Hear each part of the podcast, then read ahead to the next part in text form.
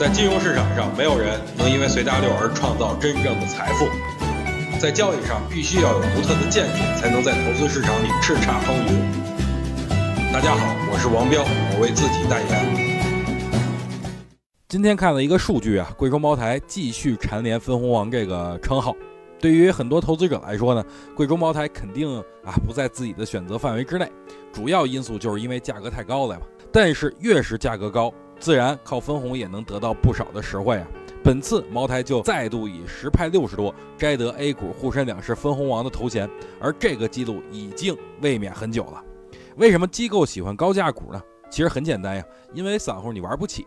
就比如全国最大的两个科技公司，一个是微软，目前的价格五十五美元，折合成人民币大约是多少呢？三百五。另一个是苹果，目前价格一百零九，折算成人民币。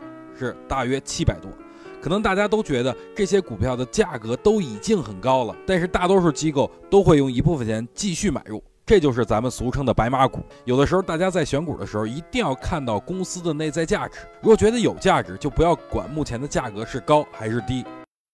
想听更多彪哥的语音，可以添加彪哥微信公众账号王彪 HT，或在新浪微博上搜索王彪 HT 来跟彪哥进行互动哦。